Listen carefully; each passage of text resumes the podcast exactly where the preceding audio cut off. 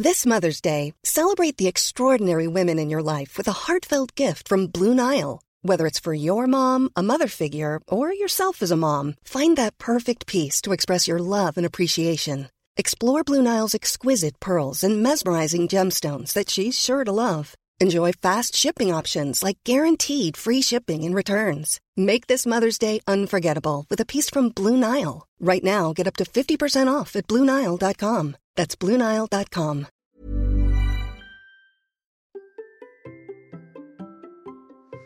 Et si nous étions capables de nous auto-hypnotiser quand nous courons sans même nous en rendre compte Comment l'hypnose peut-elle nous aider dans le sport et dans notre vie?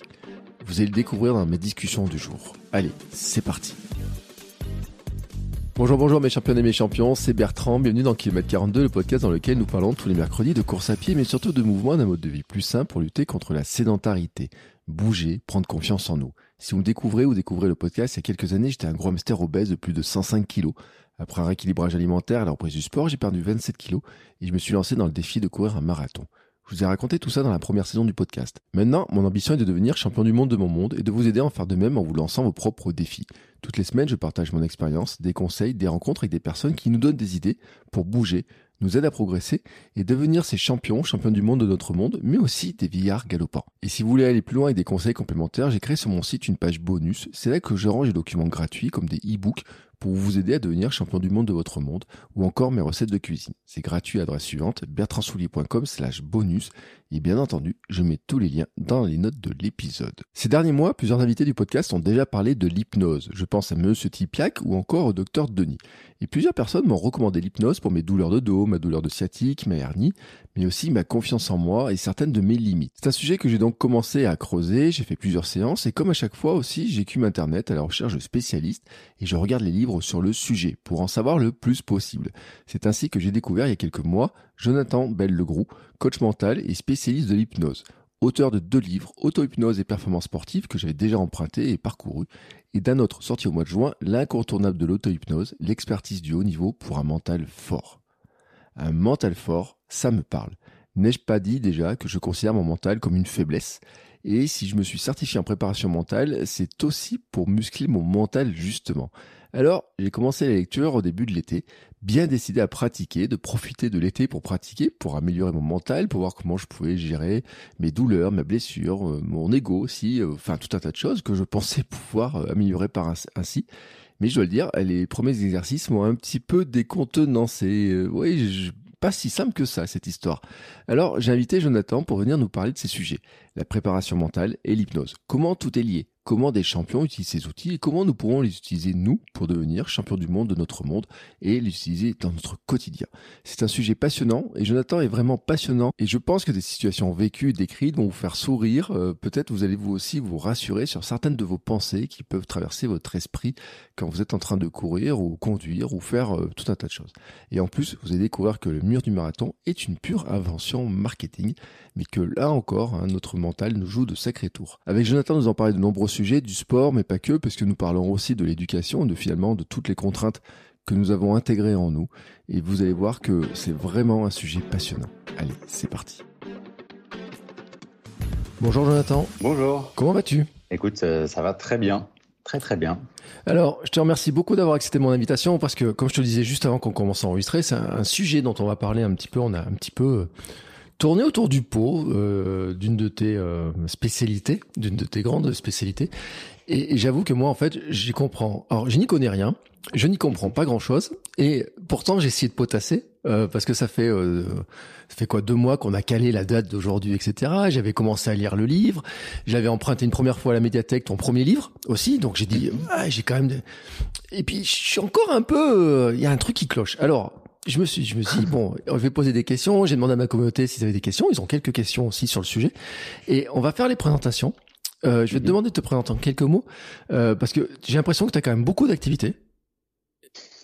hein? Je, je, je, pense pas me tromper en disant ça. C'est quoi l'activité? Comment tu te présentes? Et, euh, Si je devais faire, c'est l'elevator pitch en quelques secondes, quoi, pas en prenant 10 minutes, quoi.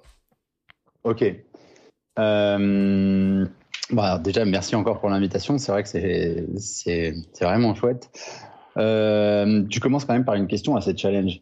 Euh, je pense que je suis un passionné du changement. Mm. Voilà. Après, il se trouve que pour pour être passionné du changement, je suis aussi passionné de sport et donc du coup, assez souvent, l'univers dans lequel j'interviens, c'est le domaine du sport. Et euh, autour de ça se créent plusieurs outils, dont, euh, dont l'hypnose. Euh, maintenant, c'est vrai que j'ai plusieurs casquettes. Mm. Euh, auteur, conférencier, praticien en hypnose, hein, où vraiment je fais de, la, de l'accompagnement thérapeutique plus, plus classique, plus généraliste, je dirais. Et, et surtout, voilà, coach mental de, de sportif depuis plusieurs années, ouais. Le, euh, donc là, on est vraiment là pour parler d'hypnose, hein, même si le côté. Euh, et j'ai une question d'ailleurs qui a été posée, qui est intéressante hein, euh, pour entrer dans le vif du sujet. Euh, Quelqu'un m'a dit, mais est-ce que l'hypnose euh, utilisée, par exemple, par des sportifs dans leur préparation globale, des sportifs par exemple qui seraient très connus, dont on n'a pas idée qu'ils le feraient, mais est-ce qu'il y a des sportifs de très haut niveau qui utilisent l'hypnose? Alors oui, plein.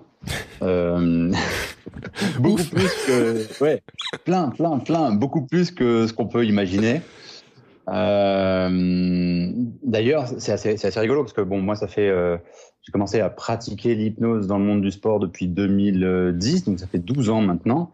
Et avant que ce soit des, des amateurs, des passionnés, des sportifs euh qui sont plutôt dans une discipline, pas forcément de performance, mais, mais de bien-être, euh, c'était avant tout les sportifs professionnels. Mmh. Euh, tu vois, moi, dans, avec les personnes avec lesquelles j'ai eu la chance de, de, travailler, il y a eu Émilie Andéol en 2000, euh, en 2016, on, on travaille ensemble sur les sur la préparation des Jeux de Rio. Je fais trois, trois préparations de jeux Londres, euh, Rio et Tokyo. Là, Donc rappelons, c'est du judo. Hein. Donc là, ouais, c'était du judo. Euh, mmh. Émilie, c'était en judo. J'ai bossé avec Lara Grandjean aussi, qui est toujours en équipe de France de natation en eau libre, euh, en, en, tennis aussi. La, confidentialité, elle vient plutôt de, enfin en tout cas le fait qu'on ne soit pas forcément au, courant de ça vient plus de parfois l'illusion de tiens je vais pas trop dire que je fais de la prépa mentale, mais c'est pas tant l'hypnose, c'est plutôt je vais pas trop dire que je fais de la prépa mentale parce que j'ai pas envie que ça se sache. Donc déjà il y a ce il y a ce volet là. Et puis aussi parce que euh, après là-dessus c'est une question euh, éthique. Moi, je dis pas avec qui je bosse, sauf si j'ai euh, bah, euh voilà euh, l'accord. Oui, vas-y, parle-en et tout et tout. Auquel cas, je peux en parler dans les formations que je donne ou des choses comme ça. Mais sinon, je, je suis pas, du genre à dire voilà, j'ai bossé avec un tel, j'ai bossé avec un tel pour pour donner une validité à la technique. Aujourd'hui, il faut savoir que, pour donner un exemple, hein, bah, dans la fédé de judo, il y a un entraîneur national qui a été formé, qui a été un élève même, qui a été formé à, l'hypnose et qui, travaille avec l'hypnose un peu, un peu tous les jours. Euh, équipe de France d'escalade, euh, en triathlon aussi, mais arrivé de bosser euh, avec des triathlètes. Donc, ouais, il y a beaucoup de, euh, de plus en plus, en tout cas, de, de sportifs pro. Ouais, font appel à cet outil-là. Et, pourquoi certains ne diraient pas qu'ils veulent, qu'ils font appel à la, à la, préparation mentale? Alors, je parle même pas de l'hypnose, parce que euh, bon après l'hypnose, je pense mm. qu'il y a une image aussi, et on va revenir sur ce que c'est vraiment l'hypnose, parce que il y a l'hypnose tel qu'on le voit aussi dans les spectacles, les cirques, euh, on a l'impression qu'ils vont endormir toute une salle complète, euh, enfin tout ça. et, et, en fait, il y a, il y a vraiment plusieurs types d'hypnose. On a déjà parlé dans le podcast parce qu'on en a parlé de l'hypnose médicale dans les blocs avec les opérations, etc. Donc ouais. c'est c'est vrai que l'hypnose quand on regarde un petit peu, les, je pense que les gens, ils ont un petit peu le, le truc, euh, les magiciens, les, euh, les, les mm. spectacles, etc.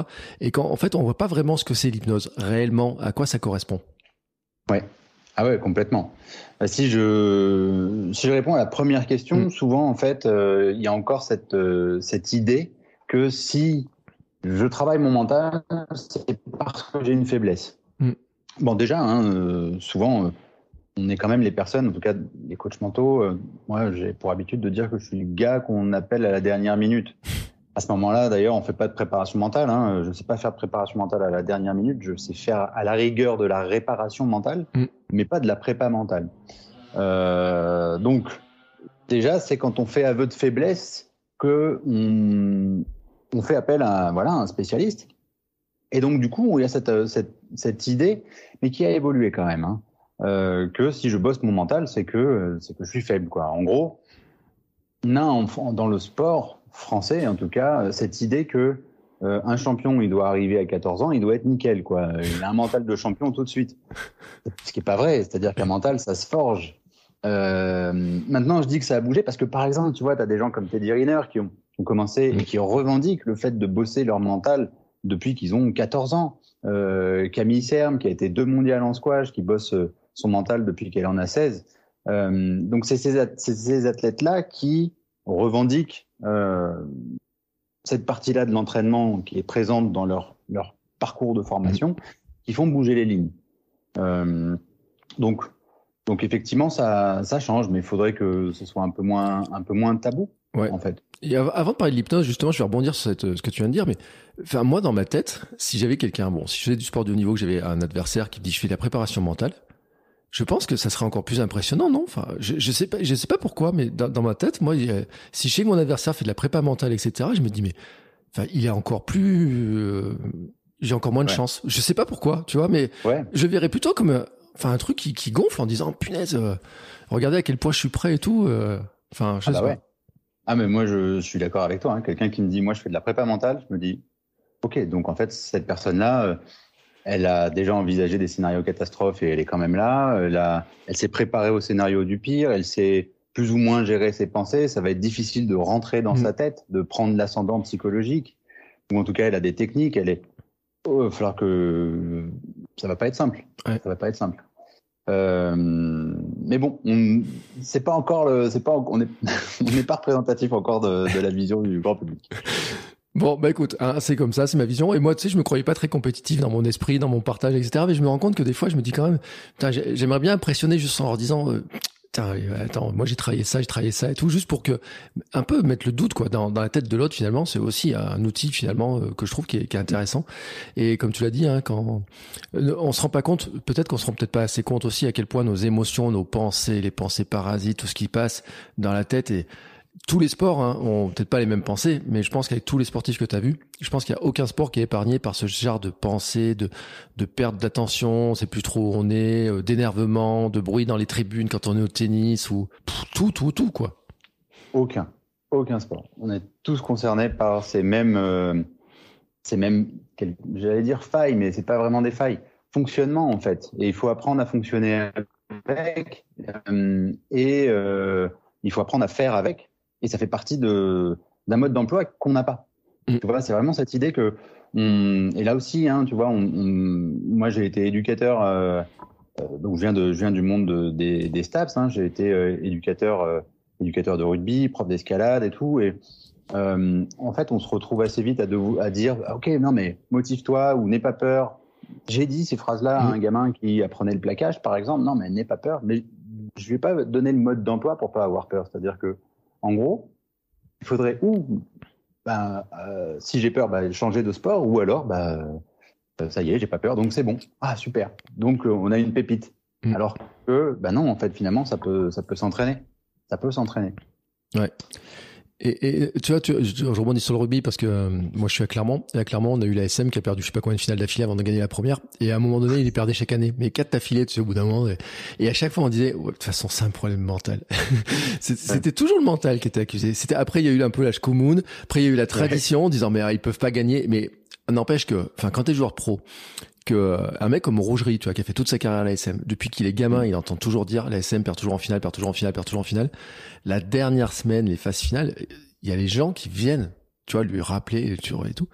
Et à un moment, ils avaient fini par dire, bah, on va prendre quelqu'un mentalement pour nous préparer, pour essayer d'avoir des quelque chose, tu vois, de, de, dire parce que le gars, il dit, bah, non, on n'y pense pas et tout, on y va pour gagner. N'empêche qu'à la force, quand t'as toute une ville qui te rabâche ça, quand tout le monde te le rabâche, que tu as entendu pendant des années, des années, ça devient presque une pensée, j'allais dire, limitante cette histoire. Eh oui, ben complètement. Euh, en plus, tu sais, tu, je sais pas si tu connais euh, euh, l'effet Pygmalion, c'est-à-dire que si à un moment donné, je, il y a des attentes envers moi, euh, inconsciemment, je vais avoir tendance à correspondre aux attentes. Mm. Hyper intéressant ça, c'est-à-dire que on, ça, ça avait été testé dans les années 70. Si un prof, on lui donne une classe et on lui dit cette classe-là, c'est des mauvais élèves. Euh, et à un autre prof, on lui dit cette classe-là, c'est des élèves extraordinaires, même mmh. si les élèves n'ont aucune, aucune différence. La moyenne de la classe, on voit qu'elle évolue très vite, hein, au bout de trois mois. Euh, les bons élèves, la moyenne de classe monte beaucoup, et les mauvais élèves, en tout cas ceux qui sont considérés comme tels par l'enseignant, la moyenne chute. Autrement dit, si autour de nous, on a plein de pensées, de discours autour de non mais là vous n'allez pas y arriver, vous n'allez pas y arriver, vous n'allez pas y arriver. Ça a une influence. C'est très compliqué de se sortir de cet effet de malion là. Donc euh, donc ouais. Et puis en plus autour de autour de de la répétition notamment d'échecs, euh, c'est compliqué de sortir du schéma de bah maintenant voilà on va pas on va pas réussir à réussir. Euh, apprendre à faire l'exploit, c'est c'est pas simple quand on a eu plusieurs échecs. Et pourtant en fait, euh, chaque match est différent, chaque joueur est différent, dans un état différent à chaque match. Euh, clairement, euh, les chances, ils, les ont. Bon, après, à Clermont, il, il bosse avec quelqu'un depuis plusieurs années. je crois que c'est Michel Verger, je crois, qui qui est qui est là-bas. Mais mais voilà, bah, c'est vrai que apprendre à sortir de de l'éternel seconde, c'est Pouli, d'or, quoi. Hein. Bah, ouais, mais bon, tu sais, et un jour ils ont réussi, ils ont même réussi deux fois à le faire. Et d'ailleurs, à ce jour-là, il y a eu des, explosions, tout a tremblé, etc. En tout ah cas, bah la première fois. Parce que la deuxième fois, on était déjà un petit peu habitués, on a eu un moins, moins de trucs. Donc, on a commencé à faire des défaites en finale de, de Coupe d'Europe, tu vois, pour essayer de dire, ah, il faut remettre un petit peu un coup comme ça. Mais c'est vrai que c'était, euh, tout le monde l'attendait tellement, l'explosion. Mais j'ai entendu dans tellement de sports. Tu sais, moi, j'ai un collègue qui, euh, qui était fan de l'Espagne en foot. Il m'a dit, je pense que je verrai jamais l'Espagne championne du monde avant ma mort. il m'a dit ça. Et il l'a vu, tu vois, il est pas mort, hein, il a, il a 50 ans. Et euh, donc il l'a vu, etc. Mais je pense qu'il y a des espèces de, comme tu disais, hein, des euh, les pouilles d'or, les, les comme ça, on, on, les voit. On le voit dans plein de sports. Hein. D'ailleurs, je pense que euh, tous les sports ont eu leur euh, leur leur beau second, leur perdant magnifique, etc. on a même une faiblesse pour eux des fois. Ouais, bah ouais, souvent on a de l'affection pour le pour le numéro 2 là, c'est ouais, ouais, complètement. Complètement, il y a, il y a un truc un peu un peu héroïque euh, dedans. Mais maintenant, on n'est pas obligé de rester numéro 2. C'est-à-dire mmh. que, euh, et, et, quand je pense numéro 2, c'est pas forcément sur le très haut niveau, hein, mais c'est euh, même dans la course de quartier, des courses populaires ou des choses comme ça, se retrouver, se dire, bah voilà, j'arriverai. Moi, je suis forcément bloqué dans ce sas d'allure, par exemple. Euh, non. Par contre, si tu en es convaincu, oui, euh, c'est sûr que ça va être compliqué de te prouver l'inverse. Mais, mais par contre, euh, c'est possible de, c'est possible de changer ça. Mais tu beaucoup sais, de travail d'autorisation. Hein. Ouais, tu sais, je me suis dit, j'ai fait sur mon marathon, j'ai pris le mur, et je suis persuadé que j'ai pris le mur parce que j'étais persuadé qu'il fallait prendre le mur quand on fait un marathon. Génial.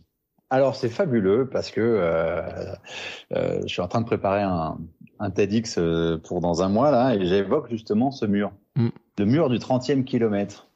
Il est génial ce mur parce que je sais pas, tu, tu sais d'où il vient ou pas? Bah normalement euh, tu devrais avoir de l'épuisement, tu devrais avoir euh, c'est quand t'as plus d'énergie ou quoi que ce soit. Puis moi mm. je me suis rendu compte qu'au 27e, j'ai commencé à avoir un coup de faiblesse, au 28e ça allait vachement bien et au 29e, il y a un mec dans le truc qui dit "Attention, on arrive vers le mur." Et puis dans le marathon de Paris, il y a un mur qui est même en briques de polystyrène qui est là. Ouais, je sais, je sais. C'est c'est c'est fou. En fait, à la base, c'est un c'est une publicité euh, pour des pour des bars énergétiques dans les années 70 qui ont créé euh, cette légende du mur. C'est-à-dire que le mur du 30e kilomètre, il n'existe pas. Euh, D'ailleurs, regarde, quand on est sur un, un 80 bornes, sur la CCC, du TMB ou trucs comme ça, euh, on ne parle pas du mur du 30e kilomètre. Il n'y en a pas. Euh, C'est-à-dire que c'est très ancré sur le marathon parce que à la base, c'est une pub. Mm. Il a dit, voilà, telle barre va vous permettre de dépasser le mur du 30e kilomètre. Comme on en a fait tout un pataquès, aujourd'hui, ça fait partie des, des, des convictions euh, il y a quelques années à Grenoble, là, il y a, l'anneau de vitesse et j'avais fait un test comme ça. J'avais pris des coureurs, je les avais fait cavaler et puis euh, à un moment donné, je leur avais dit euh, donc mesurer la hauteur de foulée et la longueur de foulée. Et je leur ai dit ça y est, vous êtes vous êtes au 30e. Et là, d'un seul coup, sur 10 coureurs, il y en a 7 qui ont rétréci leur foulée, ils ont arrêté de d'être sur une élévation, leur temps leur temps d'impact au sol était mmh. était plus conséquent. En gros, ils étaient en train d'écraser leur foulée.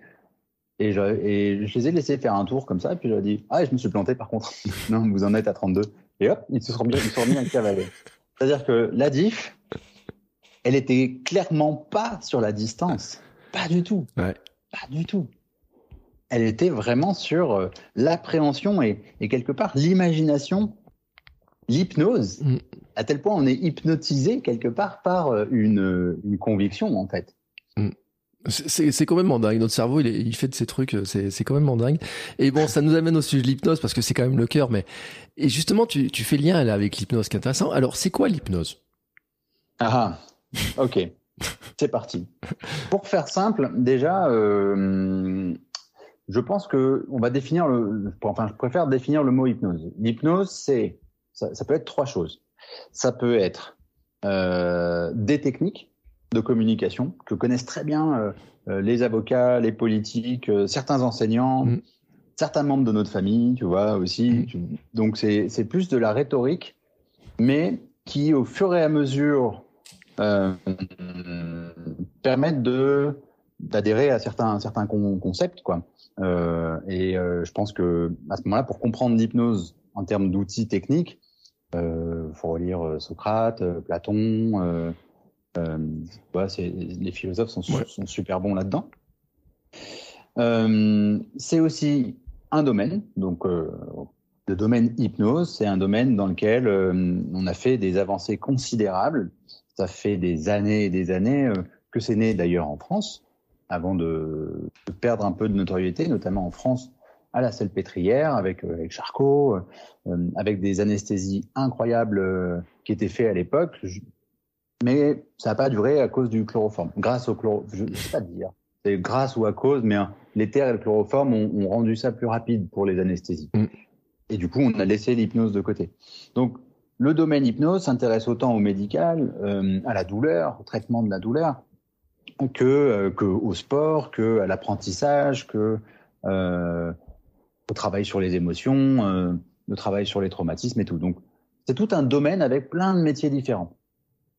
Euh, la dentisterie aussi, évidemment. Et c'est pour ça que ce mot est un peu un peu dommage, c'est qu'on on met ces trois thématiques là euh, autour du même mot et le dernier mot, le dernier, le dernière chose, c'est l'état d'hypnose. Donc ça peut être une technique, ça peut être un domaine, c'est un domaine à part entière, puis c'est aussi un, état. Et l'état d'hypnose, aujourd'hui, on, le retrouve en fait à plein de niveaux dans notre vie euh, de tous les jours. Le souci, c'est bien du mot hypnose. Moi, je, je, regrette beaucoup que James Braid ait donné ce mot-là à l'époque. Donc c'est en, en, 1860 quand il nomme l'hypnose hypnose. Mmh c'est par, euh, par évocation du dieu grec euh, Hypnos, qui est pas le dieu du sommeil, c'est le seul dieu qui reste réveillé pendant que tous les autres dieux dorment. Ah. Donc souvent, on, on, on, attribue le sommeil, euh, hypnose et sommeil. En fait, non, juste étymologiquement, c'est plutôt une forme d'éveil. C'est ok, on, on, endort tout le reste et puis euh, euh, il y a une forme de veille qui nous permet ensuite de, de travailler sur nous. Avant, avant que ça s'appelle hypnose, ça s'appelait concentration. Euh, donc Concentration. En fait, ouais. ouais, ouais, ouais, ouais. C'est James Braid qui a repris le mot hypnose, mais avant c'était plutôt, voilà, c'était focus quoi. Focus on yourself, focus sur ton imagination, focus sur les pensées, regarde les pensées euh, se, se, transformer lorsque tu te focuses dessus. En gros, ça donnait ça.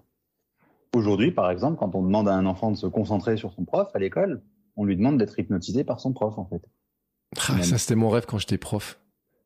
Ah j'étais ouais. prof à la fac, j'essayais d'hypnotiser mes étudiants pendant deux heures. Genre mettais eh des... ouais. Et tu sais ce que je faisais? Je leur mettais des, des slides qui passaient super vite. Ils n'avaient pas ouais. le temps de noter, ils étaient obligés de regarder, d'écouter ce que je leur racontais. Et euh, ça, ça marchait pas toute l'heure, ça marchait à peu près une heure dix. Mais, mais, mais voilà. Et bah écoute, ça fait super bien la transition. Parce qu'en fait, quelque part, comme je te disais, hein, euh, euh l'hypnose, l'état d'hypnose, on le retrouve à plein de moments dans une journée. Alors, je vais prendre les exemples de la vie quotidienne. On fait un trajet euh, qu'on connaît par cœur. Parce qu'on le connaît par cœur, notre esprit s'évade et donc, du coup, à ce moment-là, euh, on est quelque part dans l'état d'hypnose. On arrive à destination sans se rappeler du trajet. Ça, c'est le grand, grand classique. C'est pas le plus intéressant des états d'hypnose, mais euh, mais voilà, c'est un état où on, on décroche. Mais j'avais vu d'ailleurs une stat comme quoi des gens qui font même la, de l'autoroute, en fait, mm -hmm. ils passent, euh, je sais pas, un grand partie du trajet en fait sans avoir confiance qu'ils roulent. Enfin, en, en semi-conscience, en fait. Ouais, ouais, c'est une forme de semi-conscience, c'est une forme d'hypnose. C'est-à-dire que, en fait, leur cerveau, il est toujours là. Hein. S'il y avait un pépin, il, il réagirait. On... Euh, mais c'est juste qu'ils peuvent passer en mode automatique, euh, frein, euh, frein, accélérateur, passage de vitesse, clignot et tout et tout. Tout ça se fait sans en avoir vraiment conscience. On ne dit pas, ok, maintenant je vais mettre le clignot. Non, c'est mode automatique. Mmh. Ce qui veut dire que en fait, la pensée peut s'échapper, peut avoir euh, une succession de pensées. Alors, souvent, c'est quelque part, c'est une hypnose un peu sauvage. Je veux dire, euh, ce que j'appelle sauvage, c'est pas que euh, c'est le bazar dans le mental, mais c'est plus que il n'y a pas d'utilisation de, cet état. On se, laisse, euh, on se met en mode vacances, quoi. On laisse notre mental en vacances et puis on, conduit. Maintenant, il y a d'autres moments où on est hypnotisé, euh, notamment dans toutes les disciplines où il y a de l'émotion. Par exemple, euh, je, le, le, classique pour moi, c'est le cinéma. Mm. Je vais au cinéma, je sais que c'est du faux, on sait que c'est des acteurs, on sait que non, Leonardo DiCaprio ne va pas mourir dans la neige en rampant. et pourtant, notre corps y réagit, euh, à ce moment-là, finalement, notre réalité change. C'est-à-dire que le faux a créé du vrai. Mm. Je pleure, ou, je suis énervé, ou j'ai peur. Euh, moi, je suis un grand, euh, un grand fan de films d'horreur parce que je ne peux pas ne pas rentrer dans un film d'horreur. Systématiquement, j'ai des réactions très virulentes. Je lance les coussins sur l'écran quand, quand, j'ai peur. Enfin, je, je, je, hurle et tout. Ah et, et c'est-à-dire que c'est très représentatif de, mon état. Genre, euh, je crois vraiment que c'est vrai. et à ce moment-là, on est hypnotisé. On est hypnotisé par le film, on est hypnotisé par une pièce de théâtre, on est hypnotisé. En fait, c'est même, c'est même ça qu'on recherche. Si on n'est pas mm. hypnotisé par un, film aussi noche, bah, on décroche. On cherche à être hypnotisé. Donc, c'est tous ces moments, euh, tous ces moments-là, déjà, on les retrouve tous dans notre vie. Beaucoup plus si on a des tâches très très très euh, rébarbatives, très récurrentes, je veux dire, plus que rébarbatives, un peu à la manière de Charlie Chaplin dans les dans les, les temps modernes, tu vois.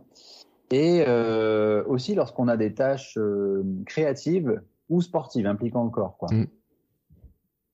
Euh, donc tous ces moments finalement de décrochage sont des moments d'hypnose. Si je devais donner un exemple, ce serait la même façon que lorsque notre écran se met en veille sur un ordinateur qu'on n'utilise pas, il a un petit laps de temps, tiens, j'ai pas eu trop d'usage pendant deux minutes, boum, je me mets en veille. Mmh. nous, c'est cette, cette veille-là, en fait, l'hypnose. Est-ce que, euh, je, euh, tu vois, j'ai marqué flow sur mon, mon, cahier. Est-ce que le flow et l'hypnose, c'est le même état ou c'est des états séparés, différents? Euh, Je dirais que le flow, c'est le super état d'hypnose. D'accord. S'il y avait des variations, et il y en a d'ailleurs, hein, il y a des états d'hypnose très légers, puis il y a des états d'hypnose très très intenses. J'allais dire très profonds, mais si je dis profond, on va penser que c'est forcément de l'endormissement, c'est pas c'est pas le but. Euh, par exemple, la naissance de mon enfant, je ne me suis pas endormi et je pense que c'est un état d'hypnose monumental. Quoi. Euh, la journée est passée en cinq minutes. Aujourd'hui, et pourtant, on n'est pas dans de l'endormissement. Donc, le flow, c'est le super état d'hypnose. Clairement.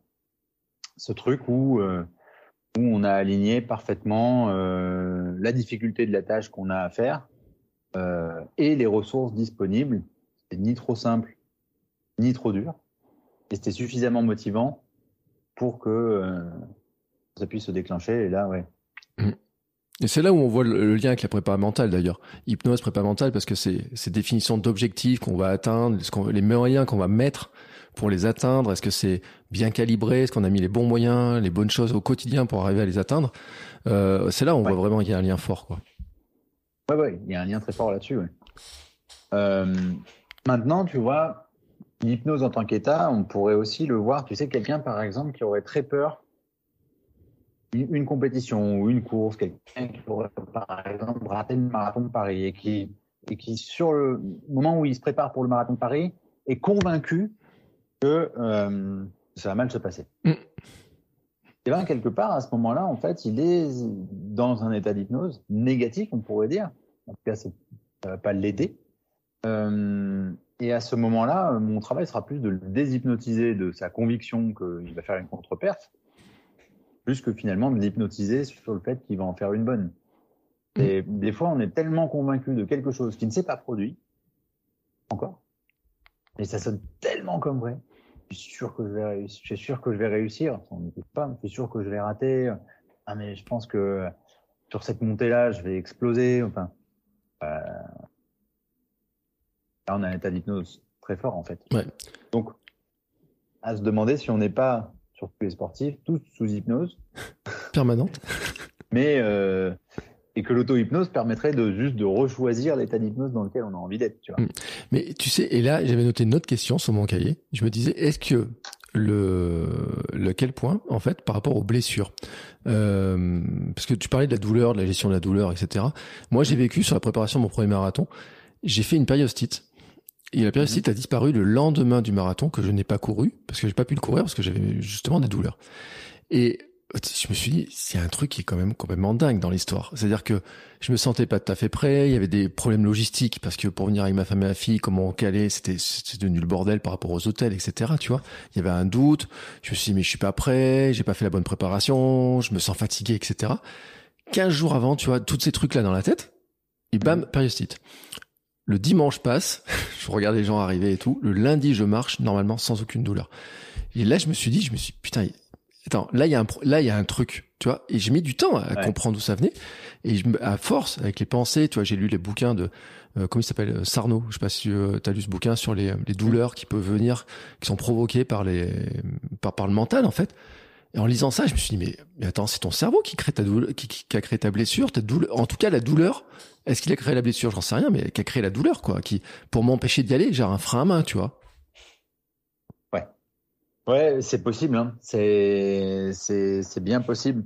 En fait, tu vois, c'est alors si par exemple tu avais un vrai périostite, donc tu as une inflammation du périos, qui est cette membrane mm. fibreuse là qui est au-dessus de, qui est pas très loin du tibia. Euh, cette inflammation là, il y a le signal douleur du corps qui dit euh, fais attention. Et après, il y a comment est-ce qu'on interprète la douleur. Et souvent, en fait, euh, c'est ce que ce que je pourrais appeler la souffrance. Par, par exemple, j'ai mal. Bon, bah, j'ai mal, j'ai mal. Et si derrière, j'ai mal, puis je me dis, arrivé, ah, oh, t'aurais dû t'écouter. Non, mais vas-y quand même, tu vas pas. Et que je me fais souffrir en plus de ça, alors la souffrance devient euh, comme de l'huile qu'on mettrait sur un, sur des, sur des braises. Potentiellement, ça se trouve, je ne sais pas, hein, mais euh, en prenant la décision de pas y aller, boum, t'as arrêté de souffrir. T'as arrêté de souffrir. En fait, il ne restait plus que la sensation douloureuse qui était peut-être juste un mm. euh, c'est possible ça. Et typiquement, là, je reprends un exemple. Alors, je prends des exemples de la course à pied parce que c'est un domaine que je connais un peu parce que moi, j'ai fais pas mal de triathlon. Euh, et je crois qu'il y a pas mal de tes auditeurs qui, écoutent. Mais tu vois, les, jambes qui deviennent euh, lourdes, les douleurs qu'on peut avoir aux jambes, ou trucs comme ça, c'est genre, j'ai les jambes lourdes. Oui, point. Ça, c'est de la douleur. C'est une sensation donnée par le corps. Et si derrière, je me dis, ah, j'ai les jambes lourdes. Ah, vraiment, je suis pas au point. Ah, je suis nul. Ah, j'aurais pas dû euh, manger ça la veille. Ah, mais vas-y, fais demi-tour et tout. Là, on souffre. Et en fait, entre douleur et souffrance, on a l'impression, quand on, on, est, on écoute notre corps, on fait, c'est horrible, j'ai les jambes qui font super mal. En fait, non, c'est l'ego qui a super mal. c'est pas forcément les jambes. et, et des fois, euh, auto-hypnose ou, d'autres méthodes pour permettre de stopper euh, ce dialogue-là, il ne reste que la douleur. Douleur qui est normale puisqu'il y a effort. Quoi.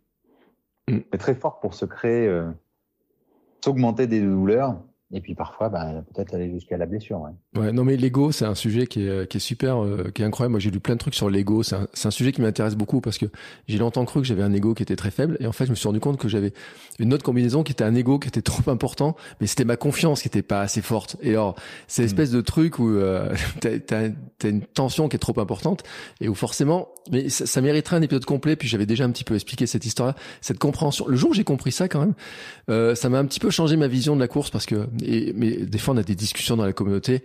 Tu sais, c'est euh, sur l'ego, c'est euh, ah ben je me suis fait doubler par une fille euh, dans la montée, j'ai mal supporté, j'essaye de rattraper. Tu sais, t'as tout un tas de trucs comme ça. Ou alors je vois quelqu'un qui court, je vais essayer de courir aussi vite que lui.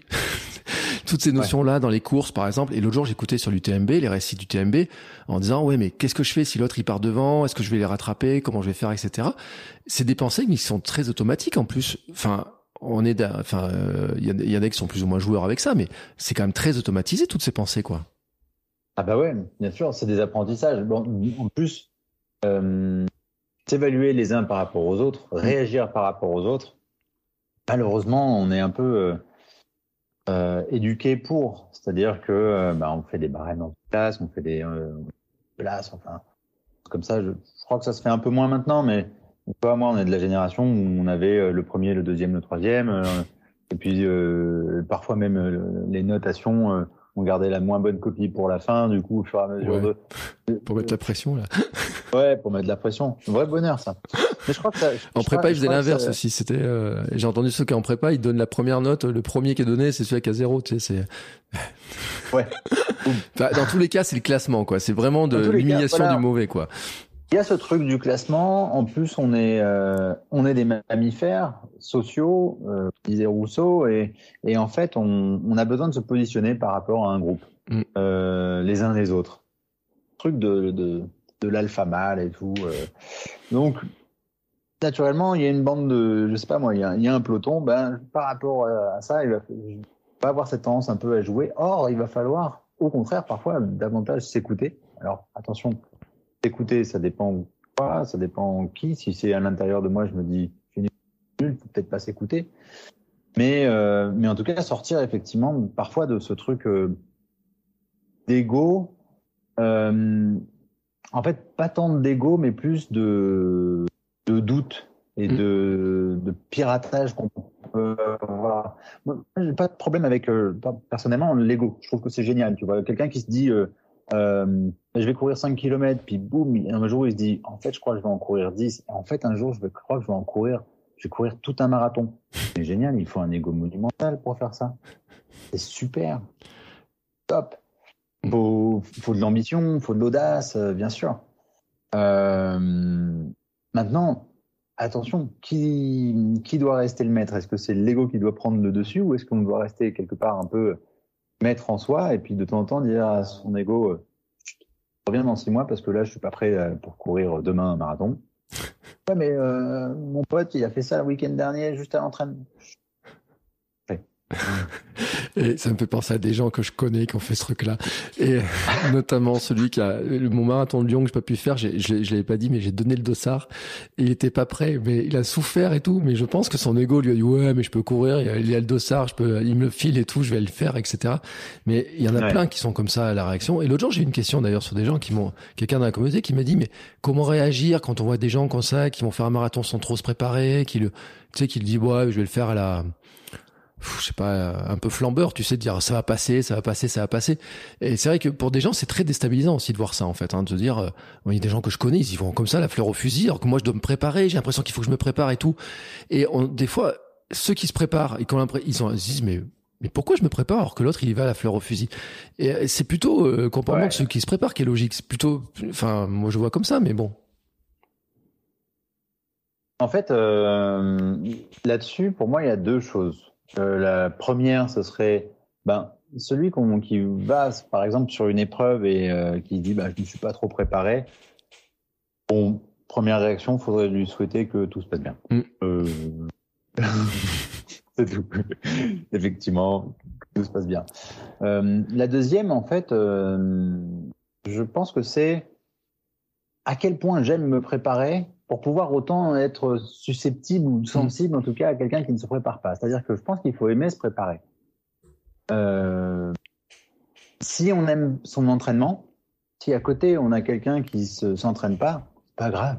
Moi, j'aime ce que je fais, j'aime m'entraîner, j'aime me lever le matin à 6 heures pour aller courir, pour faire ça, pour faire ci. Si, si j'aime ce que je fais, il n'y a pas de doute, ça va pas, ça, ça va pas venir euh, influencer notre opinion. Si par contre j'ai des doutes sur ma prépa, j'aime pas trop ce que je fais, peut-être parce que l'entraînement n'est pas mis aux bons horaires, peut-être qu'il faudrait que je le mette un petit peu moins, ou peut-être le soir, ou peut-être en milieu de journée. À ce moment-là, oui, je deviens sensible, mais si je réagis par rapport à ces gens-là, qui eux ne se préparent pas, c'est parce qu'en fait, à l'intérieur, souvent, il y a moi qui ne suis pas tout à fait à l'aise avec ce que je suis en train de faire. C'est plus des une aiguille, une invitation à se remettre en question en disant bon, ouais, mais peut-être que moi, je, non plus, euh, je pars pas trop et je suis pas bien, ou en tout cas, je suis pas bien dans ma préparation ou j'aime pas ça. Et là, il y a un truc à changer. Ouais, c'est tout ce qui met du doute en fait, les, toutes les pensées qui vont arriver par du doute, la comparaison. Enfin, il y a tout un schéma de pensée qui va se mettre. Euh, on va on va construire en fait des euh, des histoires ouais. et on va en fait les, trouver toutes les justifications possibles pour dire que c'est c'est ça quoi. Bien sûr. Après, il y a un truc, tu sais, on a, on a cette tendance quand même à vouloir être prêt. Mm. On veut être prêt. Euh, on n'est pas prêt. On ne sera jamais prêt. On veut être prêt à 100%. On veut... souvent, en plus, dans ces, dans ces sports d'endurance, une fois, je connais bien parce que j'ai fait quelques Ironman et tout, et on, on est des espèces d'hyper contrôlants. On mm. voudrait avoir, euh, on connaît nos allures, on connaît nos foulées, on sait à quel moment je prends une barre, un gel et tout.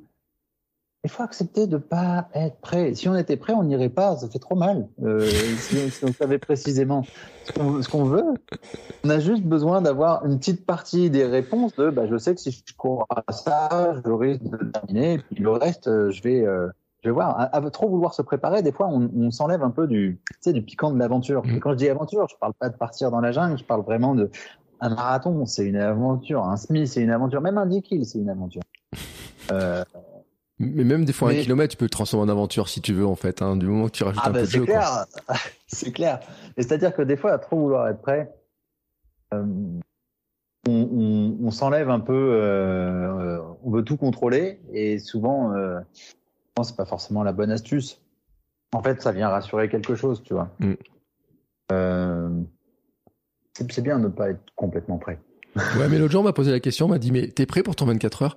Et c'était, on m'a posé ça à un mois, tu vois, mon 24 heures et dans trois semaines. Je dis, non mais je suis pas prêt, mais c'est normal que je sois pas prêt. De toute façon, on n'y est pas, on n'y est pas. Et puis euh, je serai prêt, je serai pas prêt, on verra comment ça va se passer. Mais c'est vrai que la question et je pense aussi qu'il y a bien rassuré des gens en fait autour de nous qui disent mais euh, ça va, t'es prêt, ça va bien, un peu pour qu'ils se rassurent eux, alors que ouais. c'est, c'est le discours autour de nous aussi des fois qui est comme ça. C'est le discours autour de nous. Après, en plus, c'est peut-être à, posteriori, hein, sur un 24 heures, tu te retournes sur ton 24 heures, tu fais, bon, mais j'étais prêt. Mm. Est-ce que ça pouvait être mieux? Oui. Est-ce que c'était bien? Oui. Est-ce que ça, ça, peut toujours être mieux, quoi? Mais, euh, mais ouais, c'est une belle épreuve le 24 heures. Moi, j'avais bossé avec des, des, des, des, gens qui faisaient le 24 heures et euh, épreuve incroyable, incroyable. Mm. Euh, justement, j'avais une question, c'est euh, sur 24 heures, tu penses que je vais être hypnotisé pendant combien de temps à force de tourner sur ma boucle de 1,5 km eh ben, franchement, je pense euh, 23h50.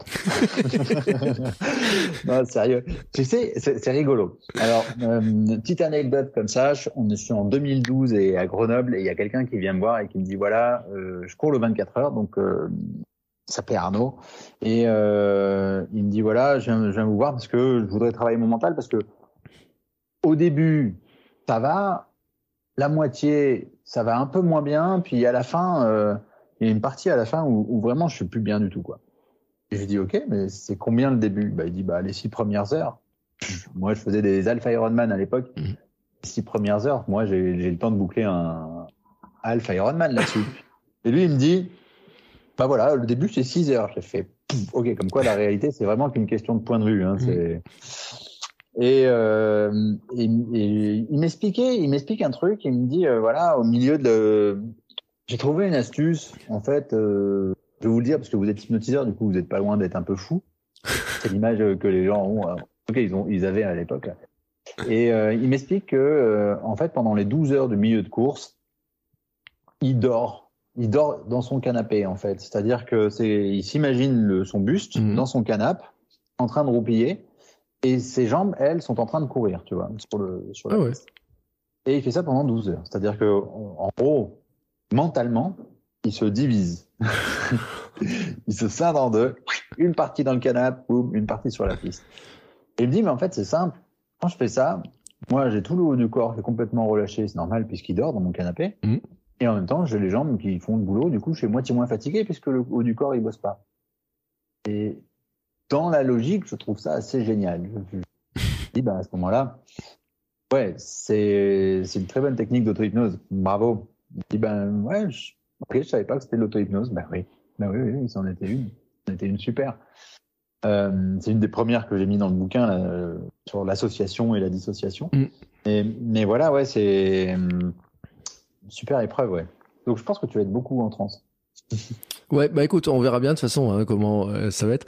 Euh, donc l'hypnose après, euh, comme je te le disais, euh, moi j'ai potassé, enfin j'ai commencé à potasser euh, ton livre dernier et, et donc j'ai trouvé super intéressant d'ailleurs l'histoire de l'hypnose, un petit peu le, le, parcours de ceux qui ont un peu creusé le sujet, comment ils ont découvert ça, etc. Parce que on, se rend compte quand même que c'est ça, ça quoi finalement cette ces travaux autour de l'hypnose en, en âge. En fait, Vraiment, les travaux, on va dire que ça fait, euh, ça fait un peu plus de 200 ans. Mm. Maintenant, on trouve des traces d'hypnose chez les Sumériens où on trouve des, des, des peintures et des, et, des dessins avec quelqu'un qui parle et une douleur qui s'en va, le symbole de la douleur qui s'en va. Donc finalement, ça arrive bien avant euh, l'invention de la médecine, bien avant euh, euh, la pharmacopée et tout et tout, sur que avec le langage, on peut faire, peut faire des choses et avoir une influence sur l'expérience de quelqu'un.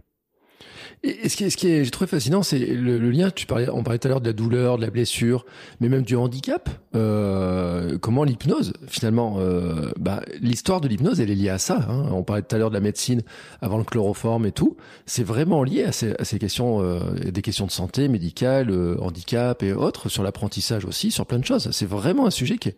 moi, je l'avais pas vu parce que c'est vrai qu'on voit souvent l'hypnose un peu cirque, hein, j'ai envie de dire, hein, en, en, en, blague. Enfin, c'est même pas en blaguant parce que quand on dit hypnotiseur, les gens, ils ont dit, je rentre dans une salle, je me fais endormir, je ressors avec les poches vides ou je sais pas ce qui s'est passé.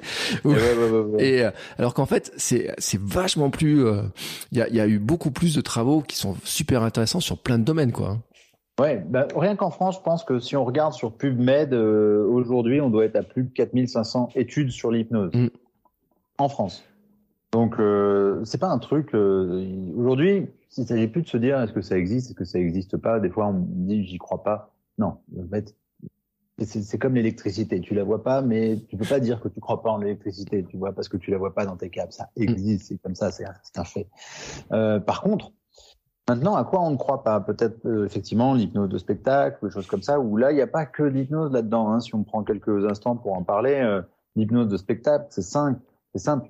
Le gars, il a deux heures, il a loué, je sais pas moi, l'Olympia pour deux heures ça vaut une blinde. Euh, son spectacle, il doit le rentrer euh, dans ce timing-là, donc il va faire une sélection du public. C'est pas des personnes qui sont, comment dire, c'est pas des, des compères, ouais. mais euh, il y a des petits tests et on va mesurer la suggestibilité, c'est-à-dire la vitesse avec laquelle certaines suggestions vont agir sur telle ou telle personne. Autrement dit, on est tous suggestibles, sinon on pourrait pas apprendre, tu vois, le prof que tu as été, faut que tes élèves soient suggestibles pour qu'ils intègrent mmh. quelque chose. Euh, donc, on est tous suggestibles. Maintenant, on a des, variantes. Et puis, des fois, il y a certaines personnes qui sont très, très, très suggestibles. Ça ne veut pas dire qu'elles sont pas intelligentes ou quoi. Hein, au contraire, pas de corrélation là-dessus qui a été faite. Euh, et l'hypnotiseur de spectacle va prendre dans son public les, euh, je sais pas, il a 1000 personnes, il va faire un test, il va en éliminer 500, les 500 autres, il va faire un autre test, il va en éliminer 450, les 50 autres, et il va quelque part faire son spectacle avec la crème de la crème de la crème des mm. personnes super suggestives. Et donc, c'est pour ça qu'il va en avoir une dizaine, pas plus, sur scène, des personnes qui sont, euh, où effectivement, on leur dit, euh, tu me regardes, boum, tu tombes par terre, boum, il tombe par terre, boum, tu fais la, tu fais la poule, clac, tu fais la poule. Euh, maintenant, moi là-dessus, hein, je, je, voilà, une, sachant ça, c'est pas l'hypnose qu'on voit sur, sur le spectacle qu'on fait en cabinet. Hein, moi, mm. pas mes athlètes. Euh, on regarde et maintenant, la poule. Boum, font pas la poule. Euh, une fois, il y a quelqu'un qui m'avait dit, mais est-ce que vous allez me faire faire la poule? J'ai dit, mais ça fait comment une poule? Dit, bah, ça fait cac, cac, cac. Je lui ai dit, bah voilà, vous venez de la faire, il n'y a pas besoin d'hypnose. C'est bon, maintenant on va pouvoir parler de trucs plus intéressants que ça. Hein c'est vrai. donc du coup, en, euh, en, plus de ça, donc ça c'est de l'hypnose très directe qui fonctionne sur une certaine forme certaines parties des gens. Et puis dans l'hypnose de spectacle, il y a le gars qui dit dormez. Mm. Et donc on associe euh, la fermeture des yeux à l'hypnose et au sommeil, ce qui est, ce qui est dommage. Euh, quand moi j'utilise certaines techniques-là, notamment avec des personnes qui sont très entraînées à l'hypnose, avec lesquelles je bosse depuis pour certains des années, j'utilise des techniques d'hypnose très rapides. Ok, tiens, appuie sur ma main, clac. Je dis, je dis, j'utilise rarement le dormez. Je dis, ok, relaxe-toi, ferme les yeux. Souvent c'est parce qu'on est en situation d'un peu d'urgence, quoi. On a 10 minutes, ils partent en compète, euh, faire un truc rapido. Euh, mais j'utilise pas le dormait parce qu'en fait, dormait est trop associé, connoté sommeil et tout. Et voilà, faut faire un peu la, part des choses dans cette démonstration d'hypnose. Mm. Et donc, euh, c'est vraiment, c'est intéressant, mais en fait, sur l'hypnose, sur, le livre, j'ai le premier exercice, je te, disais juste avant d'enregistrer, j'ai ah, je crois que c'est sur l'histoire d'association, dissociation et compagnie, hein, il me semble, hein, le premier exercice. J'ai regardé à nouveau hier, j'ai relu en tout un peu les trucs et j'ai dit mais attends, comment je peux faire ça en fait? J'ai, Tu vois, moi j'en parlais, j'en parle souvent de ces histoires de visualisation. Tu vois, moi l'histoire de ton gars qui, euh, qui s'imagine dormir sur le canapé pendant que le reste court, je, je n'ai aucune idée de comment je suis capable de faire ça en fait. Tu vois c'est un truc qui, qui, moi dans mon fonctionnement je suis incapable de comprendre ça. Et, euh, et il m'a beaucoup déstabilisé en fait parce que je me suis dit attends mais qu'est-ce qu'il me raconte de faire? Il faut que je fasse ça etc et mhm. c'est vrai que c'est moi je trouve que c'est pas simple tu vois de par exemple euh, sur un livre comme ça d'avoir les, les consignes. Et à côté moi j'en ai fait l'hypnose. Enfin j'ai fait une ou deux séances tu vois avec des des personnes qui étaient formées sur des, des histoires à la confiance, sur des choses comme ça. Et, euh, j'en ai, euh, j'ai le souvenir de c'est des histoires qui sont racontées, des messages qui passent, etc. Tu vois. Et, euh, et je trouve c'est super intéressant. Mais je me suis, me suis dit, mais est-ce que tout le monde, et là tu as répondu un petit peu, mais est-ce qu'on peut tous finalement utiliser ces techniques, se former à faire des certaines petites techniques d'auto-hypnose pour améliorer alors sa pratique sportive dans notre cas, mais aussi le quotidien, euh, son stress avoir un examen, tu vois, on pourrait avoir plein de cas où finalement euh, euh, on a besoin de d'aider le mental à, à passer certains caps ou à céder à certains moments, quoi. Ouais. Alors, est-ce qu'on peut tous avoir accès, faire de, de l'hypnose, de l'auto-hypnose? Oui, complètement. est-ce qu'on va tous réagir aux mêmes techniques de manière égale? Non. Euh, encore une fois, je reprends l'exemple du cinéma. Certains vont aimer le, cinéma de David Lynch et puis d'autres euh, de, euh, je sais pas moi, Georges Lucas. Il y a des affinités particulières. donc, il faut trouver la technique qui nous correspond le plus. Et une fois qu'on en a une qui, qui nous plaît bien, et eh, ça sert à rien de chercher les autres. En fait, à partir du moment où on a trouvé un truc qui nous plaît, on se focus dessus et puis, puis basta. je vois là, en tout cas, la technique que toi t'évoques la, complexité dans le bouquin, c'était de, lors d'un, je pense que dans ce bouquin-là, je crois que j'ai mis cinq ou six techniques de, une induction, mm. qui n'a rien à voir avec une gazinière. Euh, c'est comment on s'auto-induit, on se met soi-même dans l'état Et donc, euh, la complexité, c'est de que chaque lecteur va pouvoir retrouver une technique qui va lui sembler plus familière, mm. et une, une plus que les autres. Et une technique qui se base vachement sur l'imagination, technique qui, qui, se focus uniquement sur le, quelque chose qu'on peut faire euh, les yeux ouverts. Euh, et il y a celle avec euh, associé, dissocié. Donc, euh, effectivement, celle-là, le principe, c'est qu'on on a tous une tendance, et certaines personnes ont une vraie grosse tendance à être capable de se voir de l'extérieur. Mm. typiquement, les personnes qui sont, dire, qui ont peur de prendre la parole en public, par exemple, mm. très souvent, ils sont très à l'aise dans le fait de se voir de l'extérieur, c'est-à-dire qu'ils peuvent même s'imaginer, c'est même ce qui va euh, parfois dans leur problématique, ils s'imaginent dans la salle en train de se voir et de se dire t'es ridicule, ridicule. Et donc c'est presque ça qui leur pose problème. Euh, donc on est plus, on, peut être très associé, c'est-à-dire en gros euh, très associé dans mon corps, et ou alors très dissocié, plutôt en train de me voir faire. Quelqu'un qui dirait bah, ouais, bah, je, me, je me vois bosser, je me vois faire, euh, je me vois être dans mes automatismes, j'aime pas comment est-ce que je suis. Souvent, c'est quelqu'un qui arrive assez facilement à s'observer. Mmh. Euh, donc, après, la question, c'est de voir, je sais pas, si, si tu t'imaginais dans ton salon, est-ce que tu serais en train de regarder l'ensemble de la pièce ou est-ce que tu serais, euh, tu te verrais dans la pièce Eh, c'est une bonne question, mais le problème c'est que moi mon salon et ce que je disais c'est je vois pas en fait. C'est moi des images dans, dans, ma tête, mais en fait je pense aussi, tu sais, c'est euh, si on repense à Bacog, euh, moi je suis très dans le ressenti, mais dans certains ressentis, c'est-à-dire j'ai la chair de poule facilement. Euh, hier je regardais un documentaire sur euh, Giroud, un documentaire sur Giroud sur Netflix. À, un moment donné, quand les gars ils gagnent, tu sais, j'ai la chair de poule, etc. Tu vois, j'ai plein d'images. Enfin, c'est pas des images qui remontent. Si je pense à mon marathon, je ne peux pas te dire, je vois pas la ligne d'arrivée par contre, j'en ai l'émotion qui remonte immédiatement. Euh, vraiment, tu vois, en, vraiment sur la sensation, quoi. C'est vraiment un truc. Euh, je suis comme ça, quoi. J'arrive pas à comprendre. Enfin, voilà. Impec. Bah, tu vois, typiquement, il faudrait plutôt passer par une technique d'hypnose qui, qui passerait par le corps. Mm. Pour le tu sais, le fait de contracter, de relâcher, un peu training autogène de Schulz, comme j'ai mis dans le bouquin, mais avec une dimension hypnotique, ça va beaucoup plus te parler. Euh, parce que tu seras, ça va impliquer finalement ce que naturellement tu sais déjà faire. Ouais. ouais qui te touche déjà, qui te. avec lequel tu es, es, en prise. Quoi. Euh, après, même par rapport à l'imagination, hein, en fait, il ne s'agit pas de, de, voir des choses dans son esprit. Souvent, il y a des personnes qui confondent imaginer et halluciner. Mmh.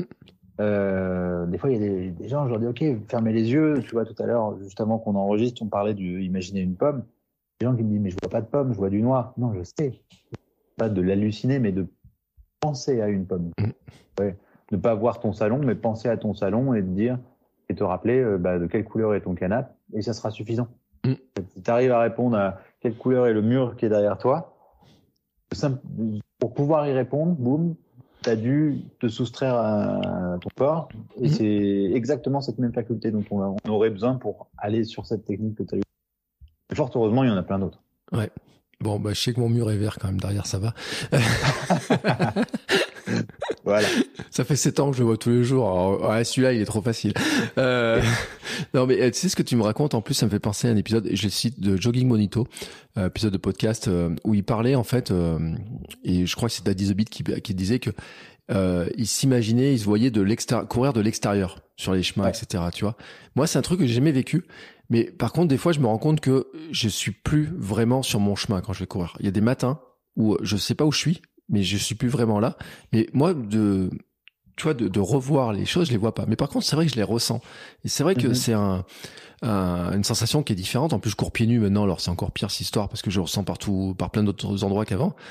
Et, et j'ai besoin, mais en fait, je pense que j'ai besoin de ça, tu vois. J'ai besoin d'avoir ce ressenti, etc. Et c'est vrai que c'est des fois c'est un peu déstabilisant parce que mais il n'y a pas que en hypnose, hein, d'ailleurs. Hein, sur des trucs de méditation, des fois on dit euh, imaginez tel truc, revoyez ça, etc. C'est pareil, hein, j'ai un peu le même souci, tu vois. Mm-hmm. euh, et euh, mais je trouve que c'est super intéressant aussi de, de voir que bah, finalement on a tous les sens, on n'utilise pas tous les mêmes, mais que en fait on peut y accéder, on peut accéder à des par différentes portes. C'est ton métier à toi de connaître aussi qu'on peut passer par d'autres portes, quoi.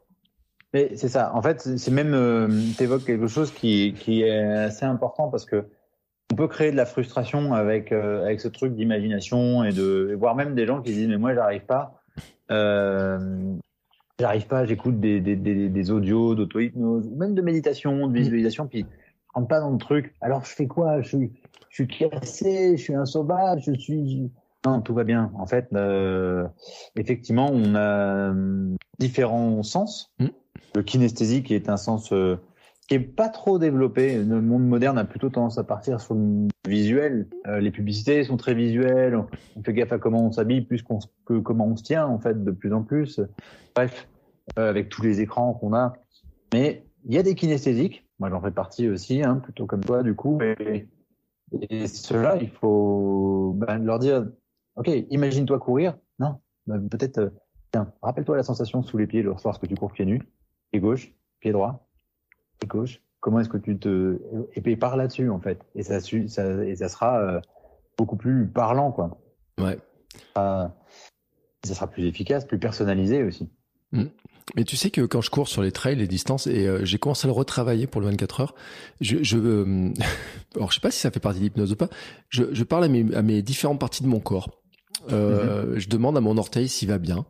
Et il me dit oui ça va bien. Et hop et je dis et je remonte euh, orteil par orteil les bouts de genoux euh, et tu vois et je remonte et puis je redescends je remonte je redescends. Et ça fait passer le temps en fait.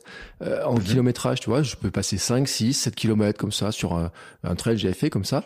Euh, ça va bien? Ah non ça va pas très bien et tout. Euh, attends hop on, on, reviendra tout à l'heure on en rediscute un petit peu je vais te redonner un petit peu à boire on va voir et tout. Mais je me dis finalement ça ressemble un petit peu à ces genres de choses tu vois cette espèce de, de, discours qui fait passer le temps aussi, un peu, qui, qui amène sur autre chose, quoi. Et complètement. En fait, euh, parce que ce que j'adore, c'est qu'en fait, euh, dès qu'on, dès que je parle de mon job, il y, a, toujours des anecdotes incroyables. Euh, je veux dire, t'es quand même en train de dire que toi, tu causes à ton orteil, que ton orteil te répond. Mm. Je veux dire, médicalement, scientifiquement, euh, tu vois, on me dirait, un orteil n'a pas de bouche, il peut pas répondre. Et pourtant, à l'intérieur, on, sait bien que, bah si, c'est normal. Enfin, si, il me répond, il me répond par, bah, je l'entends pas avec mes oreilles, mais je l'entends à l'intérieur. On a tous, en fait, nos mécanismes.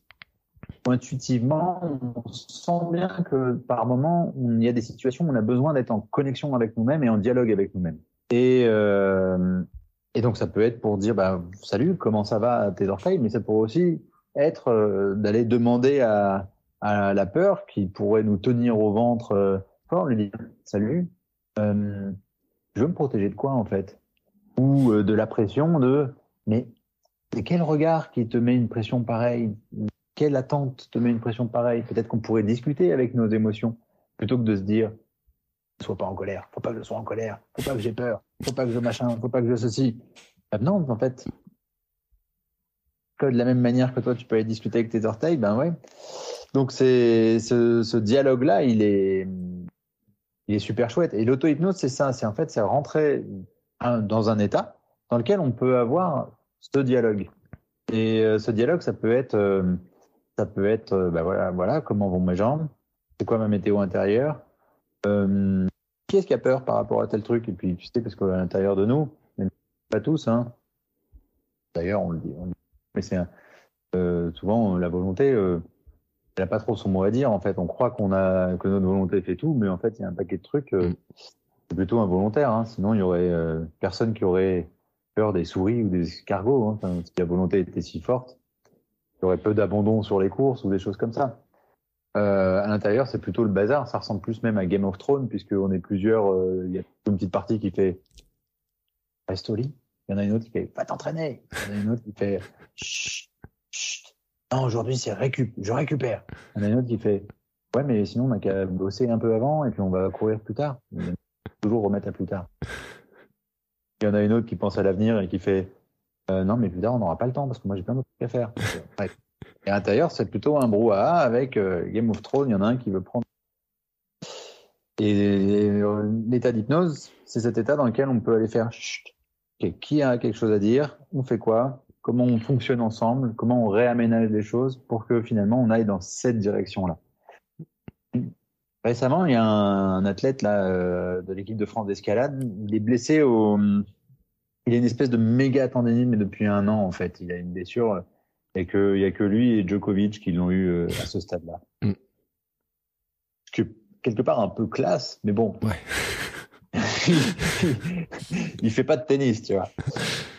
Et euh, il s'est mis à faire un truc, c'est-à-dire que lui, tous les jours, il ferme les yeux, il va imaginer qu'il va avoir sa blessure, et en fait, euh, on était là, on bossait un peu, puis il continue en auto-hypnose, et puis il va voir euh, à quoi ça ressemble. Puis ça ressemble à un chantier, tu vois. Mm. Un chantier avec des tuyaux, des canalisations, et puis il y a des tuyaux qui sont rouillés, qu'il faut changer, et donc il a des espèces de petits bonshommes qui sont, alors peut-être que les générations plus proches connaîtront pas, mais ils sont des lemmings.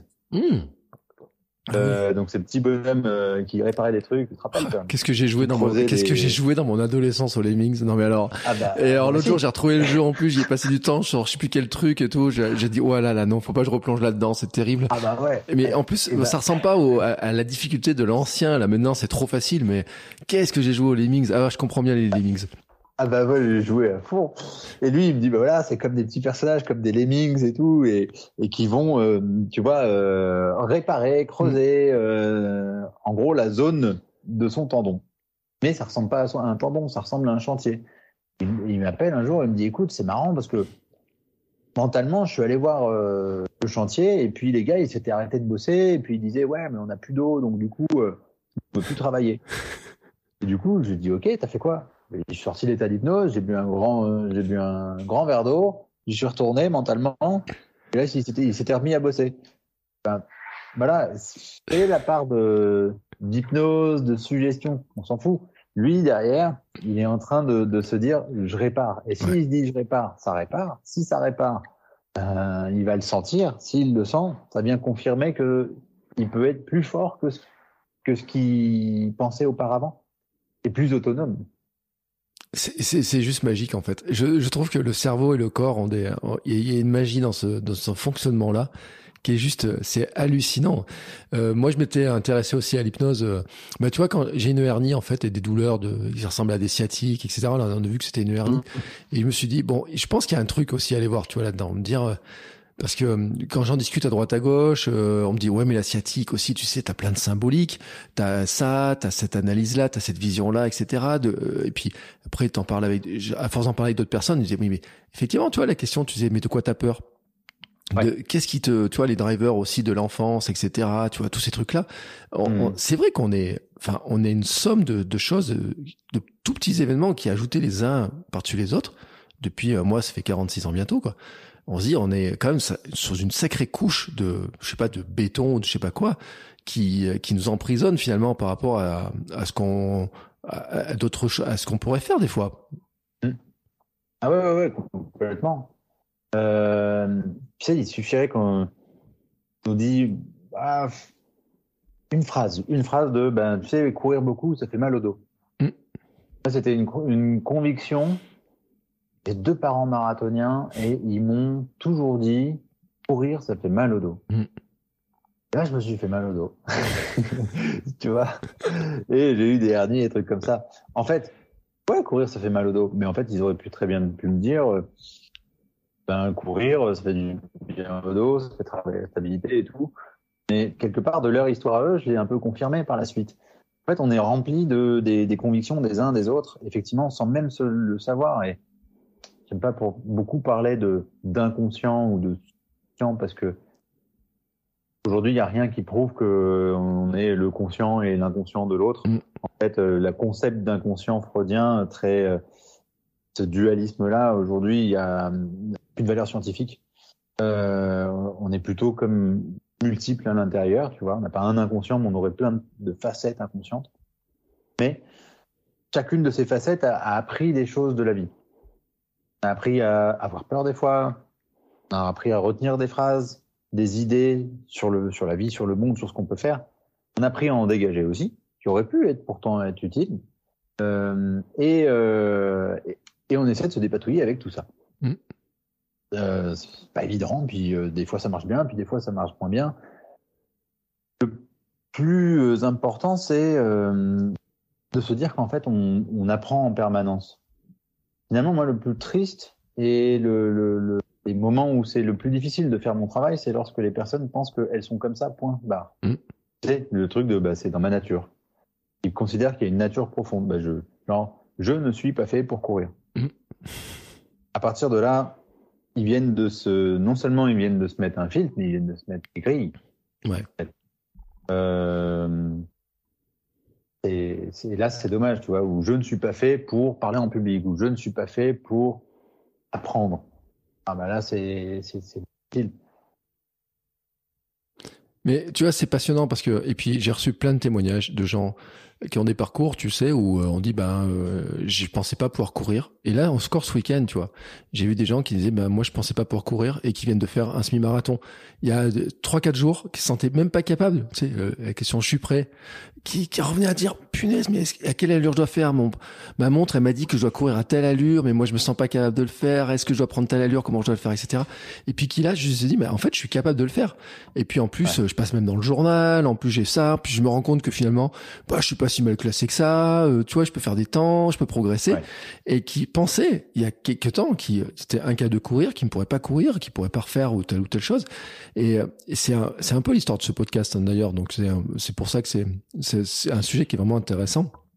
Et le message toujours, c'est de dire, bah, en fait, on est, euh, on a plein de gens autour de nous. Quand on creuse un petit peu, on se rend compte qu'il y a plein, on est plein de gens à penser qu'on pouvait pas faire telle ou telle chose, pas ou telle chose, telle ou telle chose, et qu'en fait, bah, si on est capable de le faire, qu'on a plein d'outils, mais que c'est vrai que ben la boîte à outils elle est gigantesque et on se rend compte que l'hypnose pourra en faire partie. Mais que des fois bon peut-être pas c'est vrai que je reviens sur cette histoire d'image de l'hypnose hein, qu'on peut avoir et autres. Parce que quand on dit bah on peut faire ça avec l'hypnose on se rend pas compte du champ de ce qu'on peut faire avec l'hypnose et c'est pour ça que je voulais en parler avec toi parce que c'est vraiment un champ qui est très très large. Et moi je dis, hein, ma fille a des petits problèmes par rapport à son ventre, etc. Et ben là on parle avec, euh, avec en hypnose, on se dit, est-ce que l'hypnose peut répondre ou pas à ça? Euh, Tu vois, je te parlais de ma mm. blessure, on parlait de préparation mentale, on parlait de tout un tas de choses en fait qui parce que bon ça se passe dans la, il y a beaucoup de choses qui se passent tellement dans la tête que là toi tu as une une porte en fait un moyen d'aller discuter avec ça quoi. Ouais. Ben, en fait, pour répondre en partie à la question, je pense que c'est intéressant parce que euh, l'hypnose, elle peut être utile dans bien des, bien des domaines. Hmm. Euh, et puis, il y a aussi des domaines où, euh, clairement, euh, c'est pas forcément, de mon regard, l'outil le plus efficace. en fait, dès qu'on est sur des comportements très automatiques, Mm. genre, bah là, c'est plus fort que moi, j'aimerais bien faire, mais il y a quelque chose qui, qui prend le dessus. Donc, euh, c'est automatique de me ronger les ongles, c'est automatique de, euh, euh, de me mettre en colère d'abord. Je me vois me mettre en colère, j'aimerais bien. Donc là, c'est l'hypnose est assez, euh, assez efficace. Mm. Donc, dès qu'on est sur de l'agissement de comportements très automatiques. Euh, maintenant, il y a d'autres, tu vois, il y a d'autres choses sur les addictions, par exemple. Je pense que, euh, je pense à l'alcool, par exemple, c'est pas forcément l'outil le, le plus pertinent, ou en tout cas, ou en tout cas, sans avoir euh, un gros backup euh, travail euh, de tout un staff, quoi. Aujourd'hui, avec au bout de dix ans, même si des fois j'ai fait waouh, ça, a- fonctionné du tonnerre, boum, cinq ans plus tard, non, en fait, il faut voir sur le, côté longitudinal, quoi. Maintenant, sur la douleur, la douleur pour moi, c'est enfin, historiquement, j'ai découvert l'hypnose, j'avais 14 ans, j'en ai 35. Et euh, première fois que j'ai fait de l'hypnose, entendu parler d'hypnose, on n'avait pas la télé à la maison. Et par contre, j'avais une tante qui était anesthésiste et qui a pris sa retraite depuis, mais qui pratiquait ses, anesthé- ses anesthésies uniquement avec l'hypnose. Mm. Et donc, le, le repas du week-end, c'était euh, Salut, ça a été euh, ta semaine? Bah ouais, moi j'ai parlé à un type, on lui a opéré le bras, euh, et puis ensuite à un autre, je lui ai parlé, puis on l'a opéré, machin. Et, et du coup, on n'avait pas cette vision télévisuelle euh, à la maison, et on avait toujours ce truc très euh, miraculeux. Quelqu'un Ouais. te parle, quelqu'un te parle et t'as pas mal. Mais c'est incroyable. Moi, c'est ça qu'on devrait voir plus souvent à la télé. Le type, il te dit, il te dit, voilà, t'as pas mal, t'es là-bas sur une plage, clac, il t'arrache la dent. Et, ça... et tu ressens rien. Moi, c'est ça qui est impeccable, enfin que je trouve Mm. complètement fou. Et euh, donc effectivement sur le, le travail sur la douleur, travail sur euh, la rééducation. Moi, à une époque, je bossais en, en- à Charlevoix euh, en neuropsychologie ronto. Donc pendant huit mois, ils m'ont fait intervenir auprès de personnes âgées, notamment qui avaient eu des, des troubles, euh, des AVC et qui avaient du mal à récupérer. Et en fait, avec le kiné, sous l'hypnose, je, le- je leur faisais bouger la main et ensuite ils bougeaient réellement la main et en adéquation avec le parcours du kiné, on arrivait à augmenter la récupération de, de ces personnes Ah ou en tout cas, si elle n'était pas totale, elle était, euh, elle était mieux que, que ce qu'on leur annonçait quoi. Euh, ça peut être, ça peut être ce travail-là, ça peut être le travail effectivement après euh, les étudiants, les prises de parole, gérer les échecs. Après il y a le deuil aussi. a- C'est assez vaste. C'est assez vaste. C'est un sujet passionnant. Euh, On pourra en parler des heures, mais euh, bon, on va on va boucler là-dessus. Pour ceux qui voudraient euh, creuser le sujet, euh, t'as écrit quoi? Deux livres ou plus? J'ai écrit deux livres. Le premier, c'est 2018, c'était auto-hypnose et performance sportive. Et le second, c'est qui vient de sortir, là, l'incontournable de l'auto-hypnose pour la perf. Je commence par les gens qui veulent s'intéresser commencent par lequel? Par le dernier ou par le premier? Le deuxième. Mm. J'en suis le plus satisfait parce qu'en fait, entre les deux, il y a quatre ans, j'ai simplifié des choses. C'est pas évident pour un auteur de revenir sur un truc qu'on a écrit en disant euh, bah là, je me suis gouré en fait. Là, c'est c'est plus simple que ça. ça et, mais j'ai fait ce travail-là de, dire hum, non, du côté opérationnel, de ce que la pratique au quotidien m'a montré. Voilà comment finalement on peut voir les choses, organiser les choses et le, et le pratiquer euh, plus simplement quoi. Voilà. Je pense que le deuxième est bien. ouais. Et puis il faut le dire aussi. Alors c'est un truc que je dois dire, euh, c'est que tu fais des séances euh, de découverte d'hypnose aussi. J'ai vu, tu faisais des euh, comment Ouais. je sais plus comment t'appelles ça en fait. J'ai perdu le nom mais. Ouais, j'appelle ça hypnose libre. En fait, c'est euh, bah, les tarifs en hypnose, ils sont devenus complètement fous. hein. Il, y a, il y a 12 ans à Grenoble, on était 4, aujourd'hui ils sont 60. J'habite Paris, les prix euh, ont flambé, un truc de dingue. Et je me reconnaissais pas tout à fait là-dedans, donc je, ça fait plusieurs mois que j'ai relancé quelque chose que j'avais mis en place il y a longtemps. J'appelle hypnose libre. C'est des moments où moi je suis euh, deux heures à un endroit assis. Donc là, en l'occurrence, c'est But Chaumont à Paris. Puis des fois, quand je me balade en province, je l'annonce sur mes réseaux. Et je suis dispo pour euh, les autres. Donc je m'installe sans rendez-vous, gratos. Les gens viennent, on cause, on se connaît pas. Je leur parle un peu, on voit, on fait de l'hypnose. Ils ont rien à régler et euh, l'idée étant de voilà de rendre accessible cet outil qui est, qui est dingue et puis d'être mettre mes compétences, mon savoir-faire euh, Voilà, au service de qui veut, donc c'est assez sympa, ouais. hypnose libre, ouais. voilà, alors je mettrai tout sur les réseaux sociaux parce que tu as un site, compte Instagram. yes. Je sais pas. Site, compte Instagram, Facebook, LinkedIn. J'anime pas tout correctement, mais Instagram, c'est le truc où je suis le plus, le plus réactif, ouais. Voilà. Et, euh, et, donc, je mettrai tous les liens, bien entendu, vers les livres, vers euh, tes comptes, etc., pour qu'on puisse te retrouver. Ben écoute, c'était passionnant. En tout cas, c'est un sujet qui est vraiment euh, super intéressant.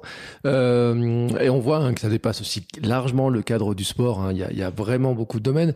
Mais euh, moi, je trouve que quand même, le sport est révélateur de, de plein de choses. On accède à plein, plein de choses par le dans ce qu'on fait dans nos pratiques sportives, permettent aussi de déclencher plein de choses dans plein d'autres domaines. Et c'est vrai que tout se recoupe, tout finit par se recouper. Et euh, c'est vraiment un sujet passionnant. Donc je te remercie beaucoup en tout cas pour. Puis en plus tu nous as fait rigoler en plus. Alors tous ceux qui ont plusieurs personnes dans la tête, façon Game of Thrones, d'un coup sont extrêmement rassurés, je crois. Tu vois là ils se disent, oh, mais en fait je suis normal. Je suis normal, je suis compris. Enfin, on est compris.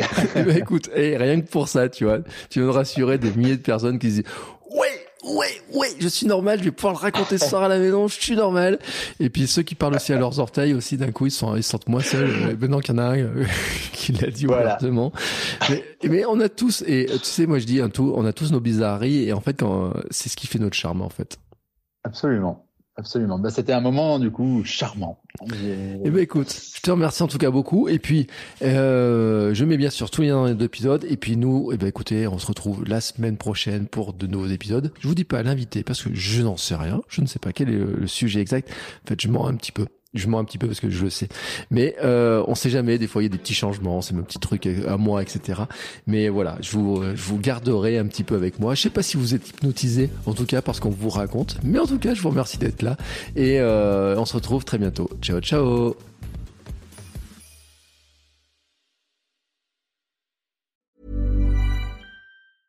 Cool fact, a crocodile can't stick out its tongue. Also, you can get health insurance for a month or just under a year in some states. United Healthcare short term insurance plans, underwritten by Golden Rule Insurance Company, offer flexible, budget friendly coverage for you. Learn more at uh1.com.